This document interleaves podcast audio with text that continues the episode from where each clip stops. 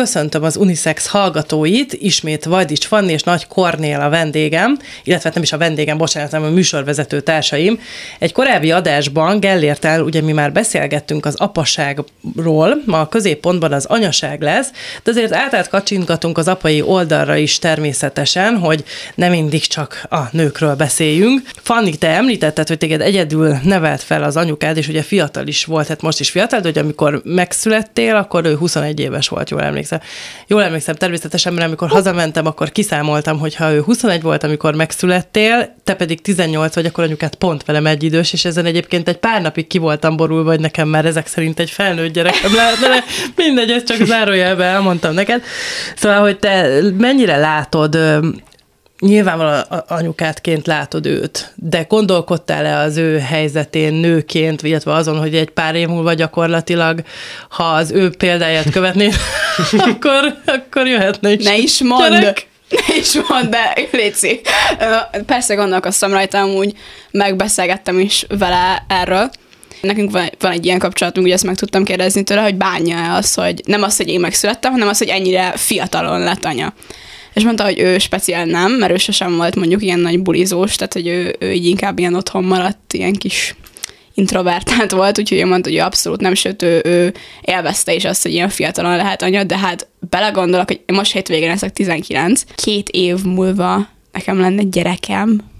Öh nem, nem, nem tudom elképzelni azt a szituációt, hogy egy 21 éves ö, ember készen áll arra, hogy felneveljen egy gyereket. És iszonyatosan nagy tiszteletem az édes szüleimnek, hogy ők egy ilyen embert neveltek föl, mert szerintem egész korrekten sikerültem így 19 év táblatában, de hogy én, tehát vannak olyan szaktársaim, akik 21 évesek, és most kezdik a régészetet, és így rájuk nézek, hogy hallod, ne, nem tudom elképzelni, hogy 21 évesen valakinek gyereke lesz, és teljesen hihetetlen, és ahogy közeledek a 21 felé, annál hihetetlenebbnek tartom, hogy valaki 21 évesen szülőlet, és nem, nyilván nem egyedüli példa a szüleim példája. Nyilvánvalóan ez anyukádra, most hozzátettem, hogy nyilvánvalóan, de azt gondolom, hogy igen, hogy anyukádra helyezett ez nagyobb súlyt, vagy, vagy nehézséget, vagy a felelősséget inkább akkor mondjuk így.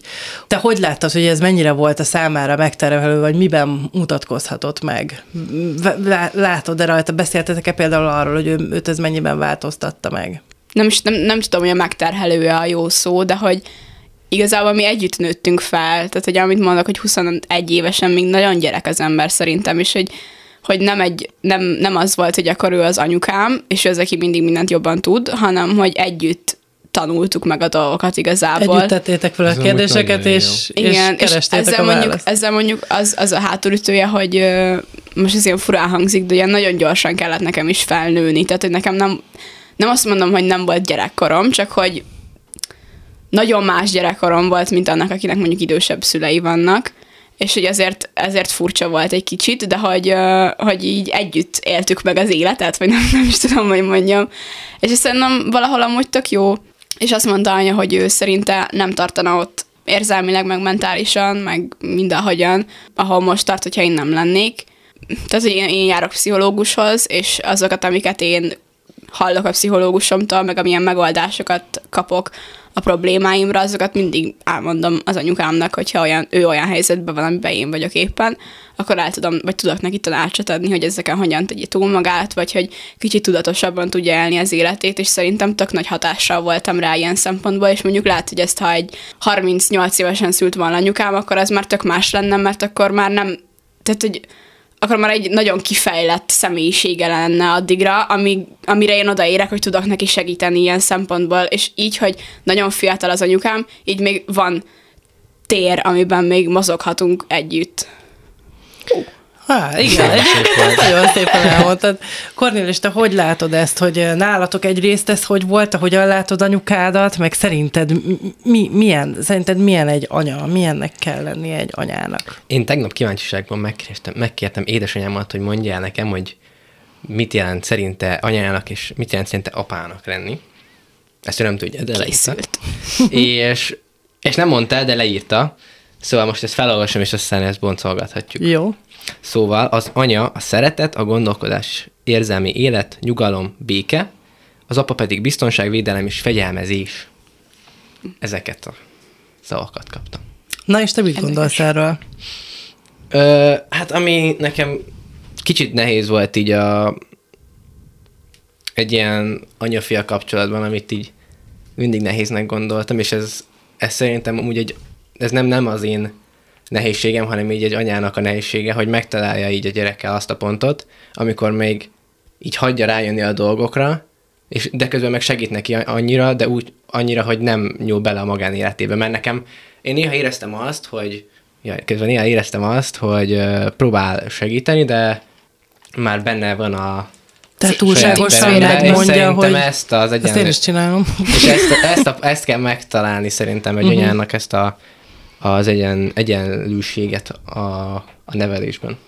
De az, ezzel például egyetértesz, amit ő mond, hogy ugye akkor a biztonság, a nyugalom, a szeretet, az az anya, és akkor a fegyelem, meg a nem, pont a fegyelem, meg a biztonság. Nem, nem. Na. Na, hát jó. Nem. én, én, nem, én, én szeretnék egy olyan apa lenni, akihez nem azért megy majd a gyerek, mert hogy az anyja nem engedte meg, hanem én, én, én is szeretnék egy ilyen, én szeretnék egy ilyen érzelmesebb szülő Anya-apa lenni. Nem, nem, nem az anya-apa, mert közben meg megvan az, hogy ha például aki az anyjával nőtt fel, inkább szerintem sokkal érzelmi intelligenciája van. Igen.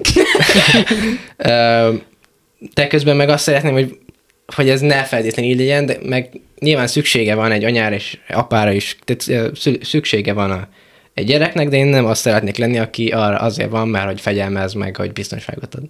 Amúgy tök fura, hogy nekünk ilyen szempontból tök fordított szerepek voltak. Ugye, mivel anyával nőttem föl, ezért ö, ö, nekem ő volt az, aki, aki fegyelmezett, mert nyilván vele töltöttem több időt. Apa meg volt az, aki, hát most már most meg nyilván nem, de akinél hétvégén ott voltam, és akinél volt a parti-parti, meg a nem tudom, tehát hogy amikor viszont már kezdtem kicsit felnőni, akkor meg olyan szempontból volt ez fordított helyzet, hogy apukám nagyon egy ilyen spirituális ember, és ő sokszor ilyen oldalról közelíti meg a dolgokat, tehát ő sokkal érzelmesebb, ő, ő, az ilyen, nem tudom, lelkitársam, anya meg az, aki a földön tart, és aki sokkal reálisabban látja a helyzeteket, és nem azt mondom, hogy nem egy, nem, nem szuportál érzelmileg, mert iszonyatosan sokat kapok tőle minden nap, de hogy ő az, aki aki ott tart a földön, és tudja azt mondani, hogy ez most, ez most nem biztos, hogy jó, vagy igen, ezt jól csinálod, annak ellenére, hogy mondjuk nem úgy érzed,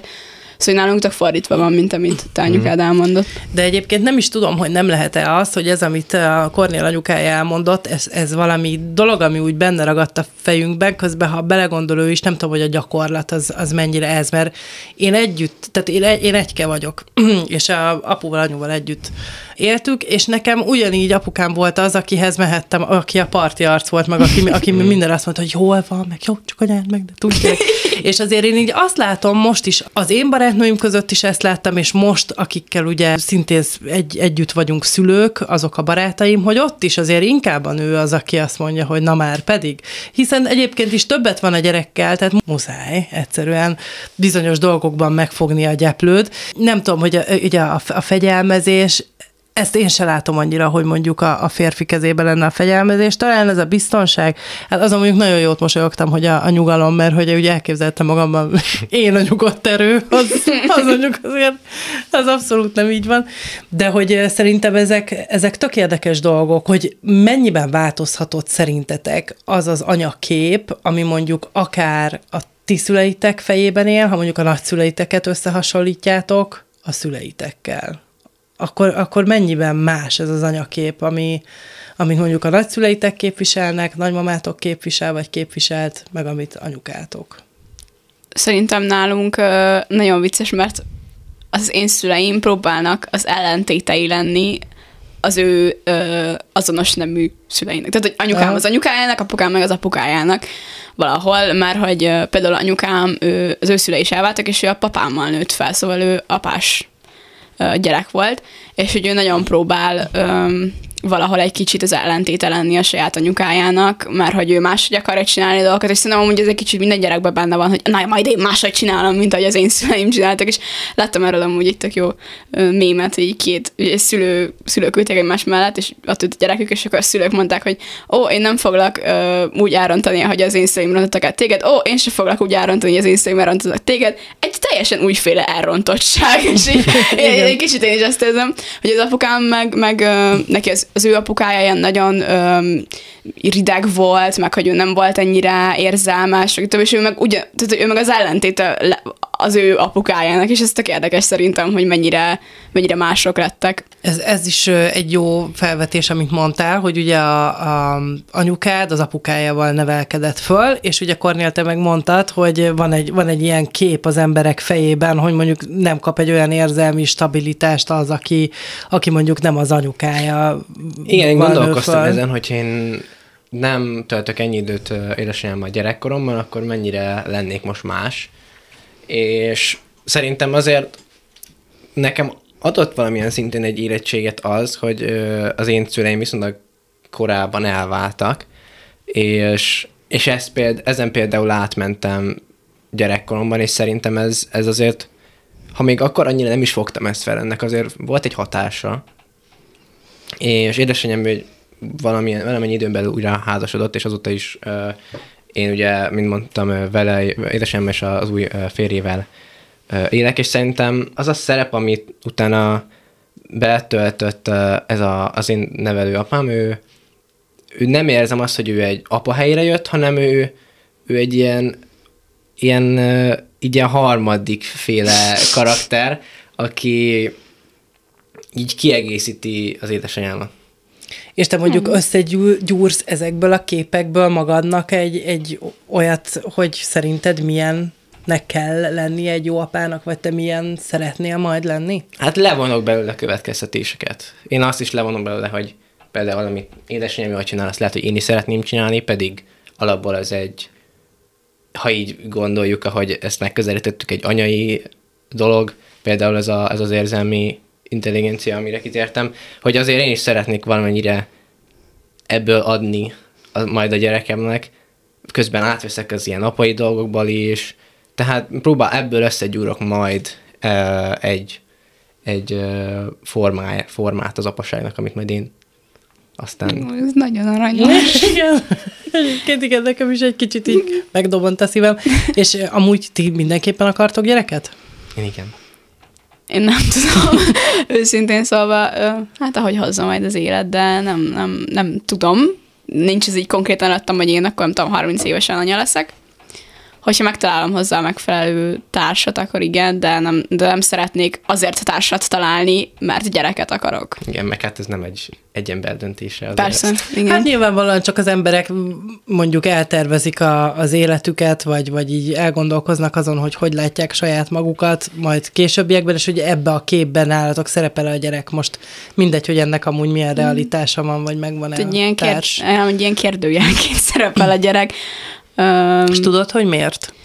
Azért, mert nem tudom, hogy akarok ebbe a világba még egy gyereket szülni. És nem azért már, hogy nem tudom, biztosan tudnék egy jó életet biztosítani neki, meg, meg nem azt mondom, hogy nem lenne boldog, csak egyszerűen abba a környezetbe, és most nem is a, ország specifikusan, hanem tehát, hogy az a mondjuk klímakrízis, ami van, vagy azok a dolgok, amik, amik történnek a világban, az nem, nem tudom, hogy szeretném-e ö, mond, ráhárítani a gyerekemre a felelősséget, hogy, hogy lehet, hogy az ő életében már nem tudom, nem lesz tiszta ivóvíz, vagy nem tudom, nem lesz tél, csak nyár, vagy, tehát, hogy ezek, ezeket nem tudom, és nem is tudom megjósolni, és nem tudom, hogy szeretném-e, hogy így nőjön fel a gyerekem.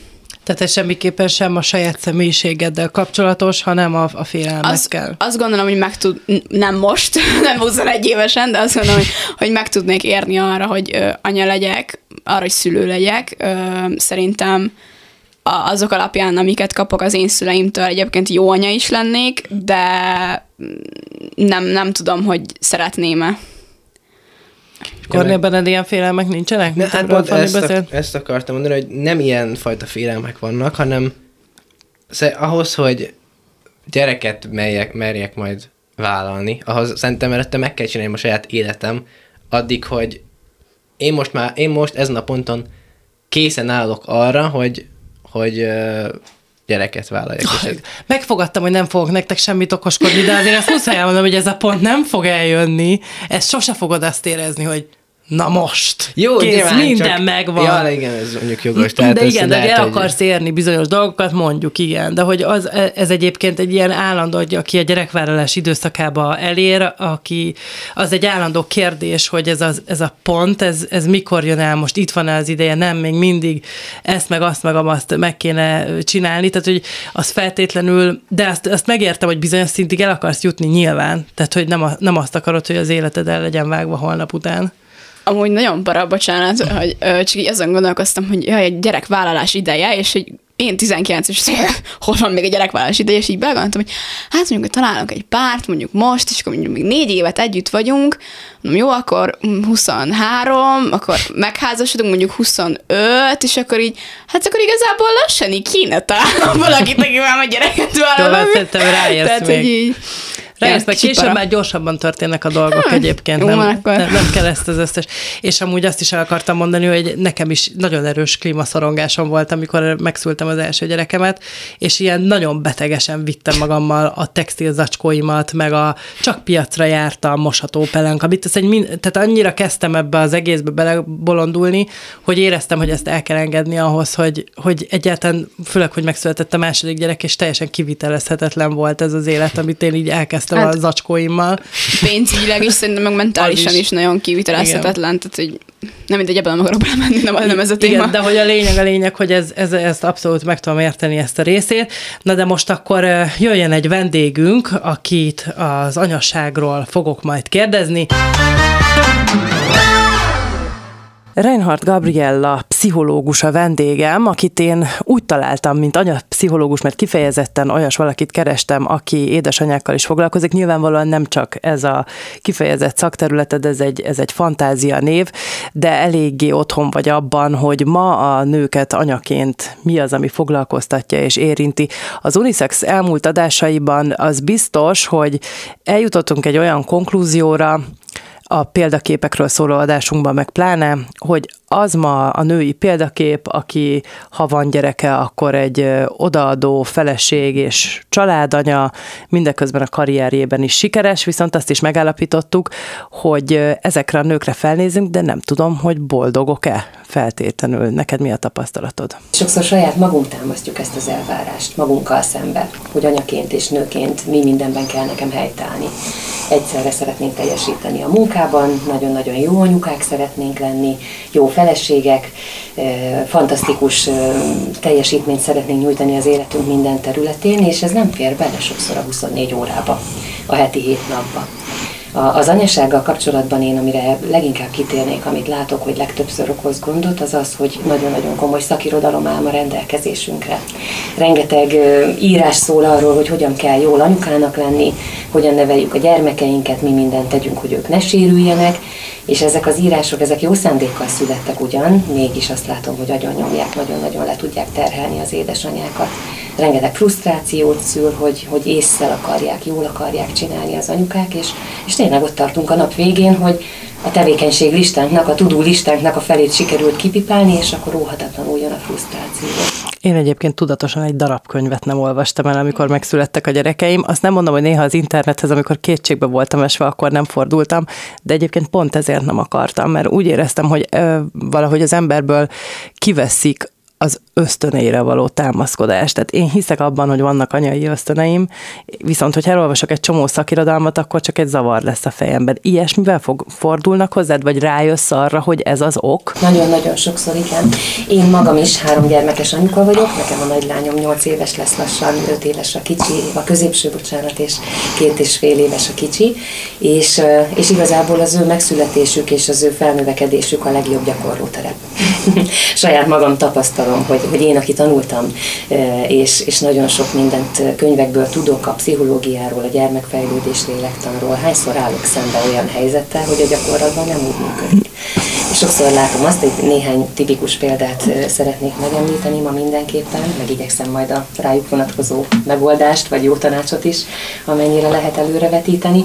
Sokszor látom azt, hogy például a, a gyermekeinkkel nagyon-nagyon szeretnénk türelmesek lenni, mert erről rengeteget írnak, hogy hova vezet az, hogyha türelmetlenek vagyunk, hogyha kiabálunk a gyermekünkkel, mire lenne neki szüksége a biztonságos felnövekedéshez, és türelmes szeretne lenni az édesanyja. Például egy dackorszakos gyermeknek, egy kettő-három éves gyermeknek az az élettani feladata, hogy megtanuljon nemet mondani, megtanuljon érvényesülni, megtanulja, hogy hol vannak az ő határai, az ő lehetőségei. Ez az első olyan helyzet, ahol az édesanyák és édesapák is nagyon-nagyon el tudnak bizonytalanodni. Mert aranyosak akarunk lenni, és jó fejek, partnerként szeretnénk tekinteni a gyermekünket. Tényleg sokan rettegnek attól, hogy lelki sérülést okoznak, és ennek nagyon sokszor oka van. E, erre esetleg külön is érdemes majd kitérnünk, hogy most ne csapongjak. Nagyon sokakban egy komoly frusztráció, hogy van egy rakás dolog, amilyen hibákat nem szeretnének elkövetni, és amikor a gyermekünk felbosszant bennünket, akkor ez az okosan gondolkodó agyi terület itt a prefrontális részen, a homlokunk mögött, itt, itt születnek a logikus gondolatok, az ok-okság, az érvelés, a higgadságnak a, a forrása, ez az első agyi terület, ez a stressz helyzetben leblokkol ez az agyi terület, és nem tudunk okosan gondolkodni, és hiába van több száz oldalnyi tudás a fejünkben arról, hogy most milyen jó pofa módszereket és taktikákat kellene bevetnünk, nem tudunk türelmesek lenni, nem kell tökéletesnek lennünk, nem kell félnünk attól, hogy hibázunk, pont elég jó, hogyha ha elég jók vagyunk, és beletesszük, amit bele tudunk tenni, Fontos bocsánatot kérni. Pontosan ezt akartam kérdezni, hogy lehet-e megoldás, hogyha az ember kiabál, már pedig én is szoktam kiabálni, én ilyenkor bocsánatot szoktam kérni, és rendkívül bűnbánó vagyok, hogyha ha talán abból a gyerek is tanul, hogyha ha látja, hogy a szülő is hibázik, és ennek van is következménye az ő fejében is az, hogy bocsánatot kér. Én mostanra megengedhetem magamnak azt a luxust, hogy kifejezetten és kizárólag csak gyermekek, kisgyermekes anyukákkal dolgozom, és én a gyermekeim születése során éreztem rá erre, jöttem rá erre, hogy mennyire nagy szükség van a kisgyermekes anyukáknak a körében a megerősítésre, a stabil pontra, ahogy te is mondtad, Bori, az ösztönök megerősítésére, hogy ne az olvasmányokból, hanem a saját belső ösztöneinkből tudjunk jól válaszolni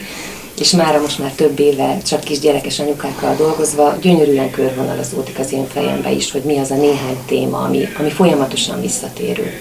És az egyik ilyen az pont tényleg ez a, ez a bocsánatkérés, hogyan rendezzük a konfliktusukat. Gondolj abba bele, amikor, amikor éppen kiborultál, és bocsánatot kellett kérned, és rendezni kellett egy konfliktust a gyermekeddel, hogyha ő felnő, neki milyen frusztráló lenne egy olyan anya emléke, aki mindig tökéletes volt, soha nem hibázott őt ez nyomná agyon, hogy nem tudok olyan jó lenni, mint az anyukám volt. Ez nagyon jó, erre, erre sokat fogok majd gondolni. Ráadásul egyébként a bocsánatkéréssel kapcsolatban azt is akartam mondani, hogy kiválóan alkalmazható az élet más területein. Én például megtanultam bocsánatot kérni.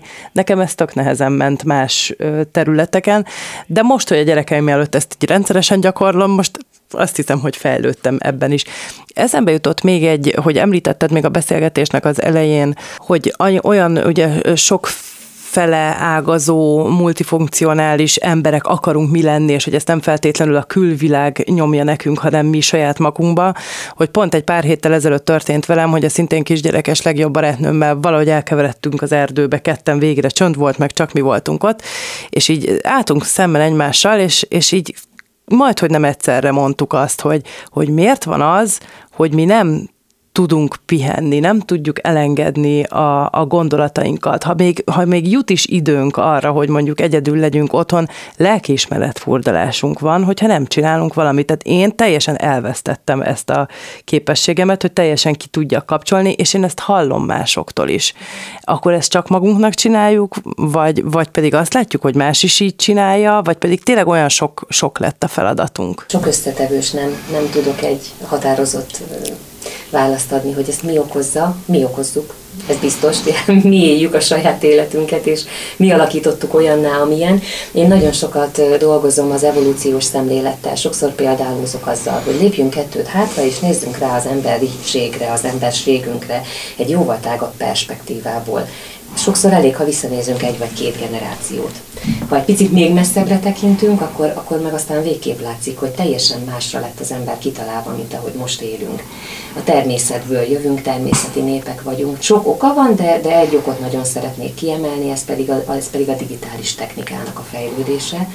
Az, hogy úgy élünk, hogy kettő-három kütyű vesz bennünket körül, még akkor is nagyon sok anyuka okosan, tudatosan kikapcsolja, lenémítja idők, időnként, vagy bizonyos időkre az elektronikus kütyüket, a telefonokat, tableteket, akkor is ott vannak. Tehát egyszerűen az az üzemmód, amiben mi ma élünk, hogy folyamatosan pittyeg valami körülöttünk, jön egy e-mail, csöng a telefon, kapunk egy Viber üzenetet, egy Messenger üzenetet, ez egy teljesen új, új jelenség, ilyen nem volt 30 évvel ezelőtt. És az idegrendszerünk van túl spanolva, erre rájönnek nyilván az összes ilyen social médiából érkező üzenet, hogy, hogy mit is vár a világ egy anyukától.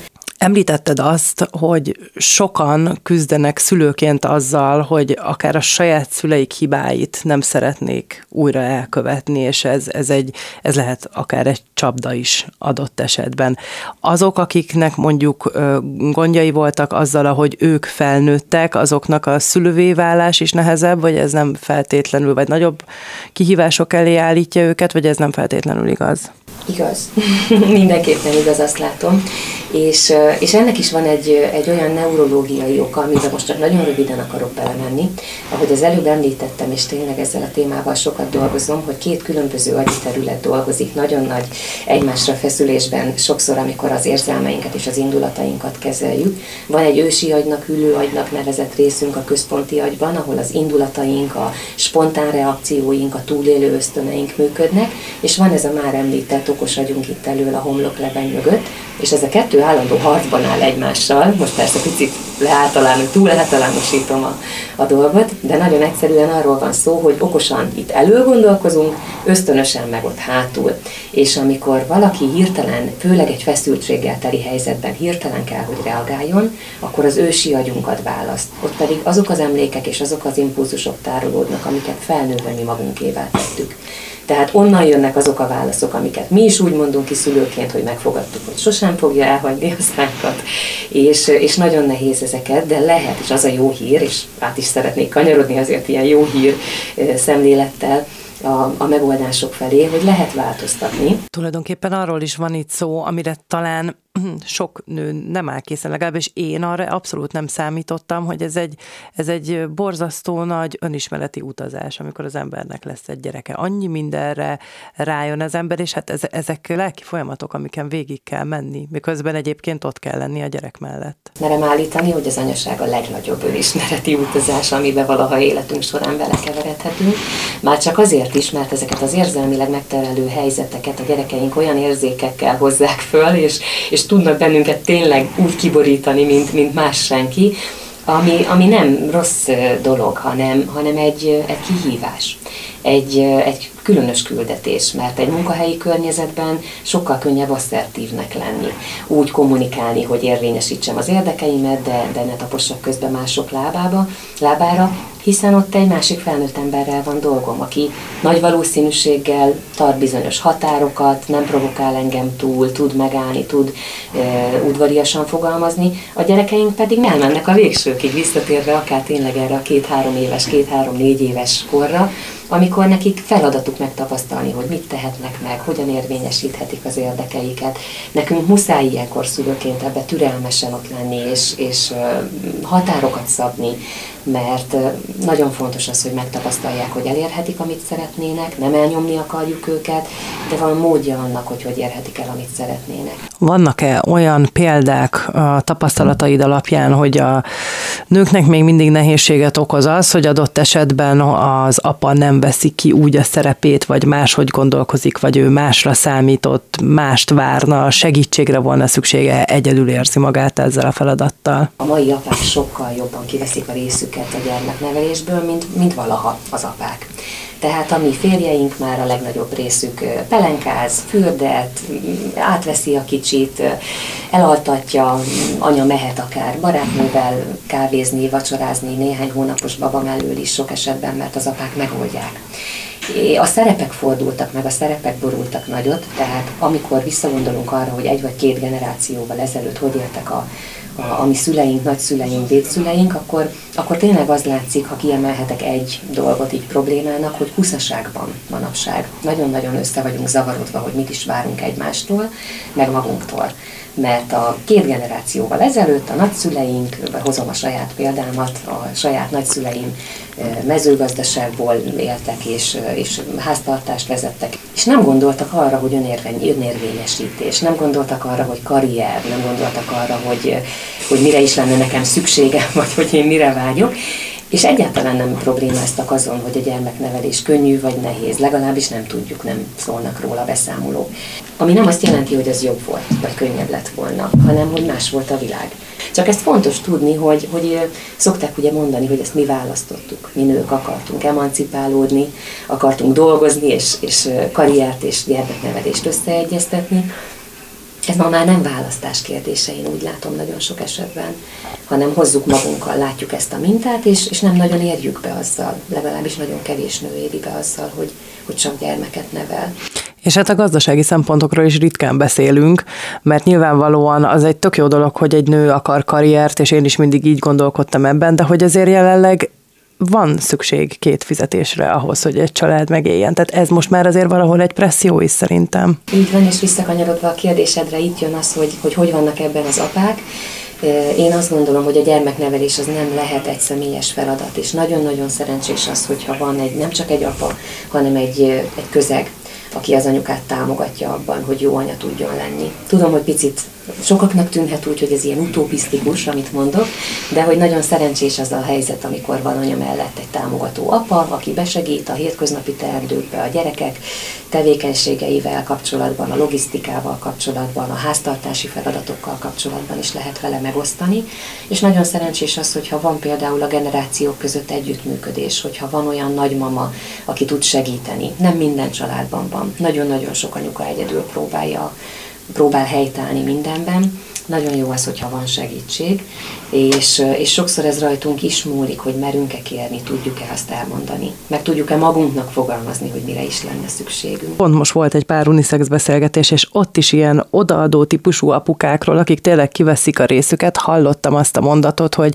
de hát amíg két-három éves a gyerek, be nem tölti azt a kort, addig egyértelműen az anyához kötődik jobban, hiszen a férfi mit tud kezdeni egy síró gyerekkel, az anyának vannak olyan ösztöné, akik ezt ugye válaszolni tudnak ezekre a problémákra.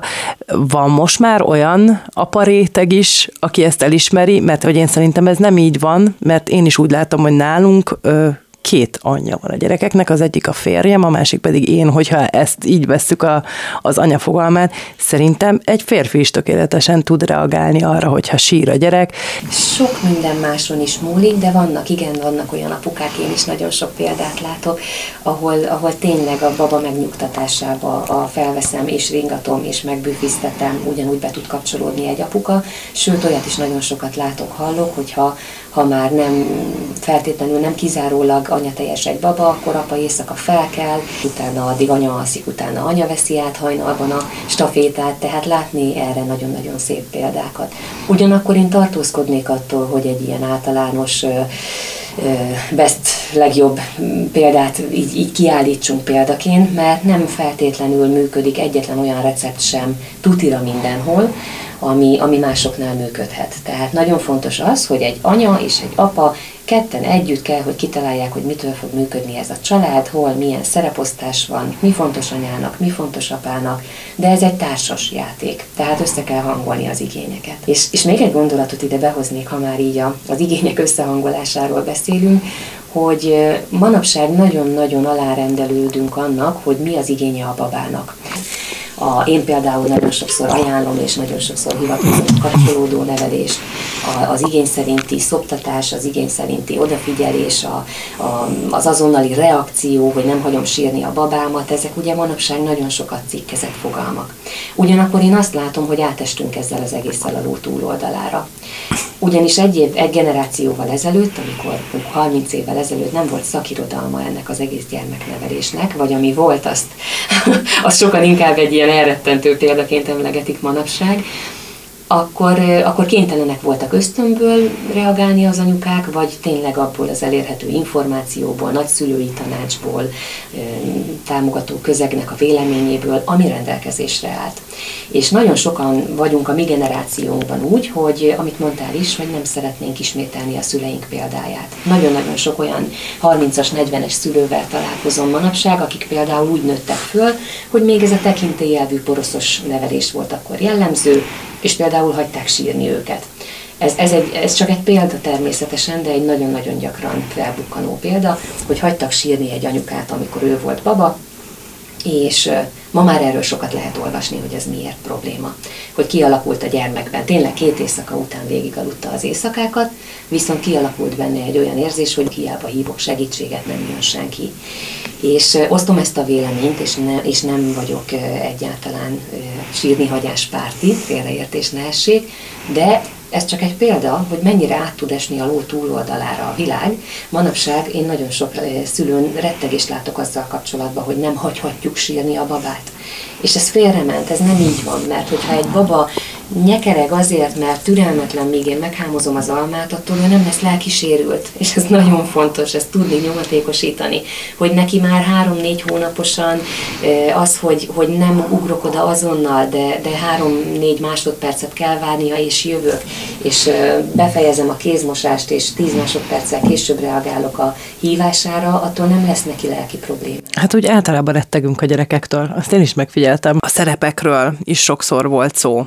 Azt hogy tapasztalod, hogy amiatt frusztráltak-e az anyák, akár az apák, hogy ezek a szerepek felborultak, és ez, ez, ez ugye egy, valamelyest ugye ezt te is érintetted, ha nem is mondtuk ezt így ki, hogy ez egy kicsit negatív következménye valamiféle pozitívumnak, hogy, a, hogy nincsenek már ezek a meghatározott, ez az apa dolga, az az anya dolga, akár feleség és férj értelemben is lehet ezeket venni, de még sincsenek úgy igazodási pontjaink. Néha egyébként én is magamon ezt, ezt észreveszem, hogy nem tudom, amikor a férjem szebben teregetett ki, mint én, akkor úgy elgondolkozom, hogy de hát ez, hát ez így nem jó, mert hát ugye én vagyok a nő, hogy, egy, egy, egy, hogy ezek azért, ezek a igazodási pontok, ezek, ezek segítenek is, a szerepek is segítenek, még a sztereotípiák is vannak, amiben segítenek nekünk, ezek kezdenek kitágulni, ez okoz-e problémát?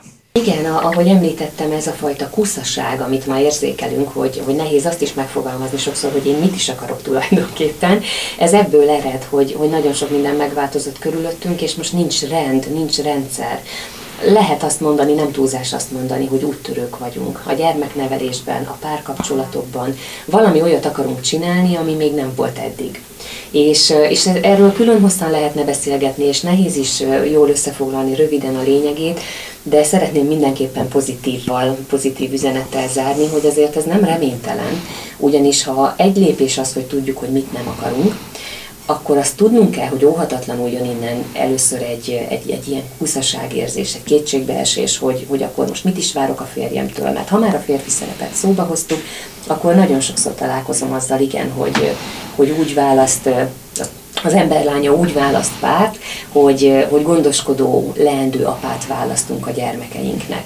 És, és nagyon fontos az, hogy ebben a gondoskodásban, ebben a férfi képben, nem, ugyanúgy, ahogy a nőkkel kapcsolatban is túl sok elvárást említettünk a mai beszélgetésünk elején, a férfiakkal szemben is van elvárás, hogy legyen, legyen egyszerre macsó, és teljesítsen férfiként minden szempontból jól, hogy pénzt keressen, hogy vonzó legyen, hogy kedves legyen, hogy pelenkázzon és fürdessen és segítsen és hamarabb hazajöjjön, ugyanakkor valósítson meg karriert és legyen kire felnézni. Ebből nagyon nehéz jól kijönni.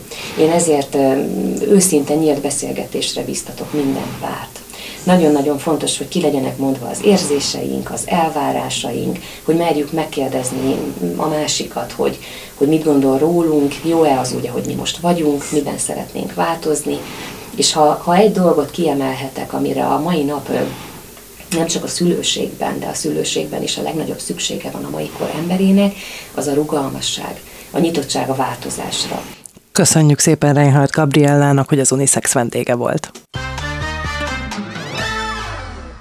És akkor következzen szokásos hírrovatunk. Történelmi nyitás előtt áll a katolikus egyház. Októberben először ült össze a Vatikánban a színódus Ferenc pápa reform tevékenységének köszönhetően laikusokkal, vagyis nem felszentelt személyekkel, köztük nőkkel együtt. Csiszár Klára személyében erdélyi magyar teológus is meghívást kapott a 464 résztvevő közé.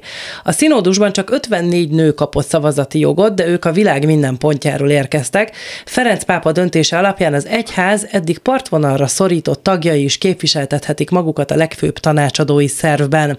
Ilyenek a jezsuiták, a melegjogi szervezetek és a menekülteket mentő NGO-k is. Na, mit gondoltok, hogy mekkora jelentősége van annak, hogyha egy ekkora egyház vezetője nyit? Ugye azért az egyházakkal kapcsolatosan nagyon sokszor szóba kerül a nőknek a kérdése, elég sok vallás van, ahol a nők másodrendűek. Igen.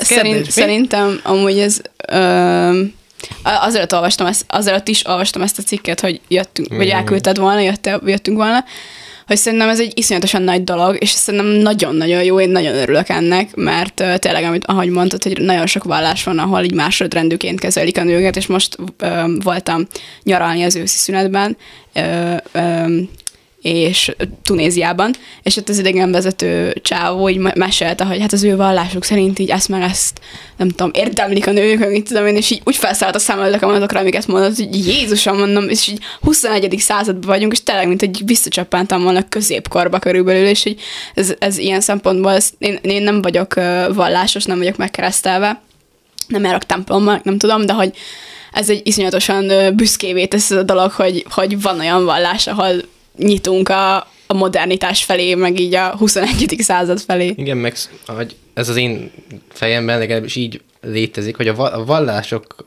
voltak, meg vallások azok, amik ö, kisé föltözagattabbak ilyen szempontból, és, ö, és ö, kevésbé tudnak ugye, kevésbé nyitottak az, az a fejlődésre, és most ez például szerintem tök jó, hogy, hogy, hogy ez is megkezdődik ez a folyamat. És meg hogyha már valahol megkezdődik, akkor lehet, hogy a többi valláson is ez Bodi, a, a, a vallásnak kéne szerintem annak a ternek lenni, ami mindenki felnyitott, és a, ami mindenkit befogad, mert hogy ez, ez nem, nem kéne, hogy bárkit is ö, ö, nem tudom, kívül rakjon a valláson, legyen szó nőkről, melegekről, más raszba tartozókról, hogy szerintem ez egy, ez egy tök jó dolog, hogy, hogy ö, éreztetik azt, hogy igen, értjük a problémát, és próbálunk segíteni rajta.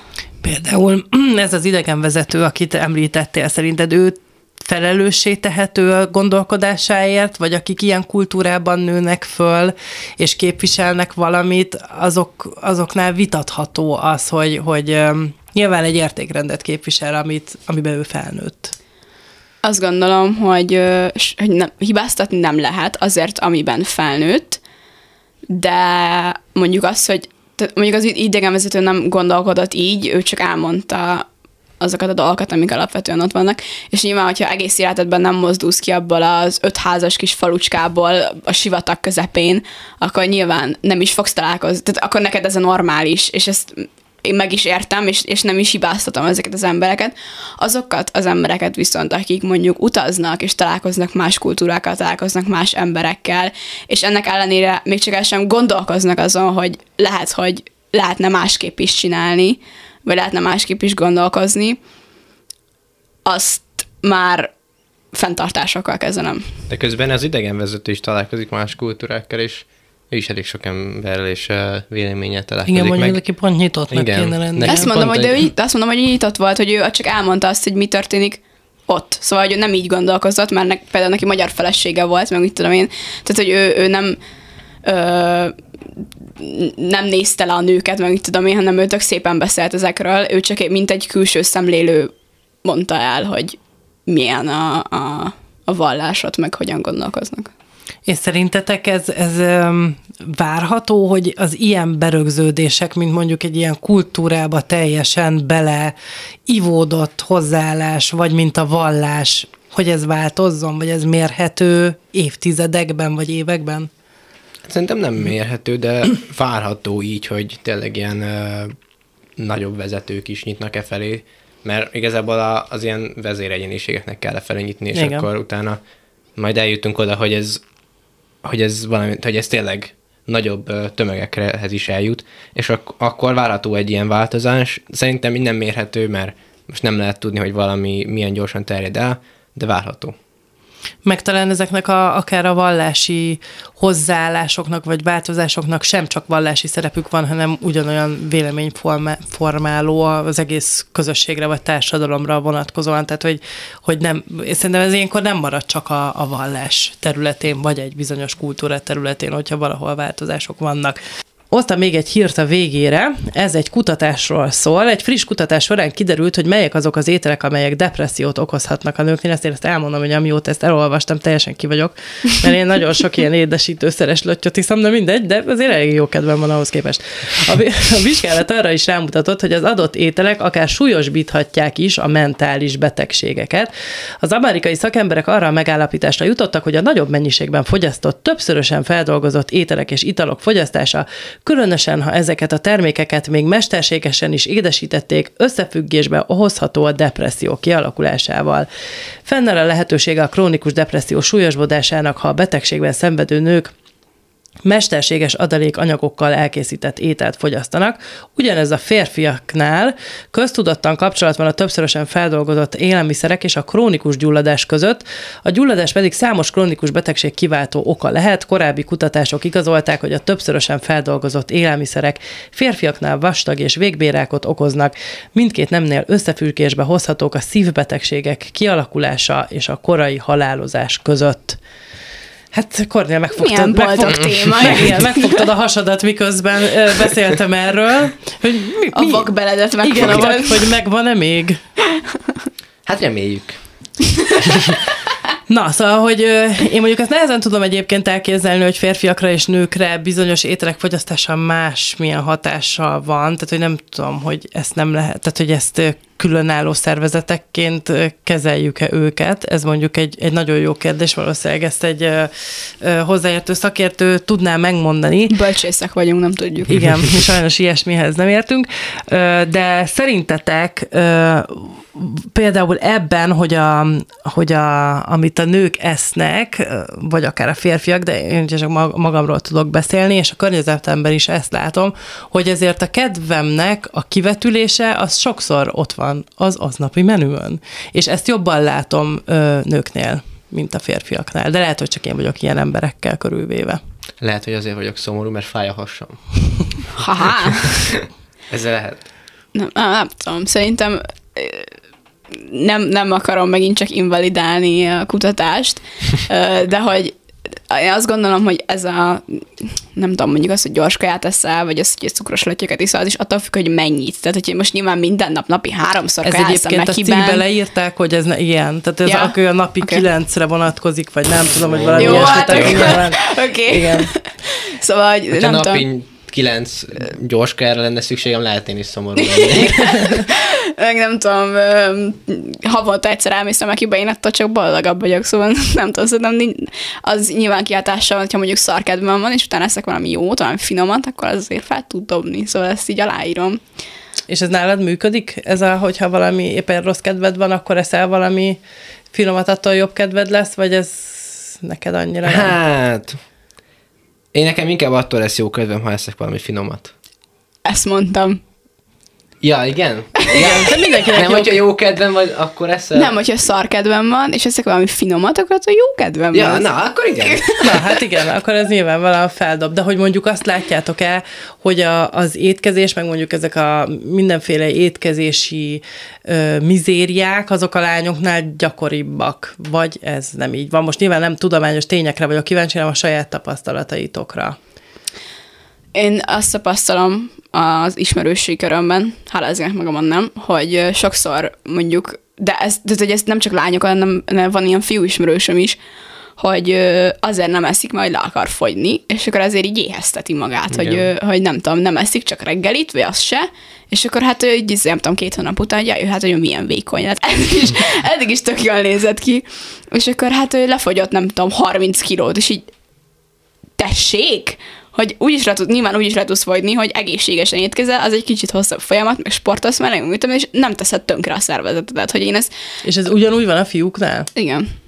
Szerint, vagy legalábbis az én ismeretségkörömben, igen. Uh-huh. Ezt te is így látod, Kornél? Mert szerintem egyébként ez viszont nálunk még nem így volt. Szerint én, én legalábbis nem nagyon tapasztaltam a fiúknál ilyet. Én még sose próbáltam így éheztetni magam. Na próbáld csak ki. Tök jó! A következő adásra már így csont vékonyan belépek, azóta nem ettem. Hát, hát nem tudom, én, én, én nagyon nehezen hízok is egyébként. Én évek óta ugyanannyi kiló vagyok, semmi változást nem látok, és, és én azt nem tudom, hogy van, hogy érzem, hogy, kev- hogy most kevesebbet ettem, de hogy akkor se fogyok sem ennyit, szóval én nem tudom, hogy ez hogy ez hogy működik stagnál. nálam. De hogy mondjuk az ismerőseid vagy a barátaid között látsz olyat, hogy valakinél kialakul ilyen, hát ez a, ez nem kórosnak nem Evési mondanám, de zavar. akár egy evési zavar. Igen, tehát hogy ezt, ezt el tudjátok különíteni, hogy ez gyakoribb a fiú vagy a lány ismerőseiteknél, vagy nem? Szerintem én a lány ismerőseimnél vettem ezt. Azt mondanám, hogy gyakoribb a lányoknál, de fiúknál is abszolút előfordul. És ennek szerintetek mi lehet az oka? Hmm, lehet, hogy a... Hát most vagy a, a férfiakat érdekli kevésbé a testük, vagy a nőket jobban. Tehát ez a külső Igen.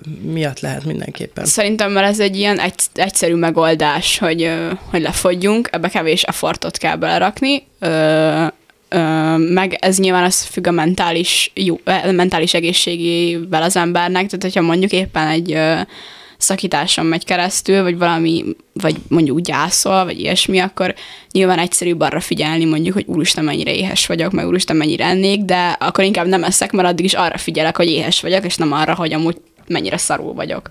Szóval hogy ez, igen, szerintem ez az függ össze, hogy éppen hogy van az ember mentálisan. Na ez az, tehát akkor viszont azt elmondhatjuk, hogy valószínűleg a, a lelki dolgok, azok kihatnak az étkezésre. Lehet, hogy nem fordítva, mint ahogy van. Tehát lehet, hogy Aha. Tehát, hogy Mondta pont, erre, pont, hogy a lelki dolog hat ki az evésre, hogy- és nem az evésünk hat a mentális állapotunkra, és akkor viszont ez a része, meg azt mondjátok, hogy azért gyakoribb a lányoknál. Nagyon köszönöm Fanni és Kornél, hogy ismét itt voltatok, legközelebb is majd várlak benneteket egy újabb unisex adásba, a hallgatóknak pedig Köszönjük. nagyon köszönöm Köszönjük. a figyelmet. Jövő hét hétfőn ugyanebben az időpontban találkozunk, de addig is visszahallgathatják a Klubrádió weboldalán az unisex adásait, és mindenféle podcast megosztó felületen viszont hallásra, viszont látásra.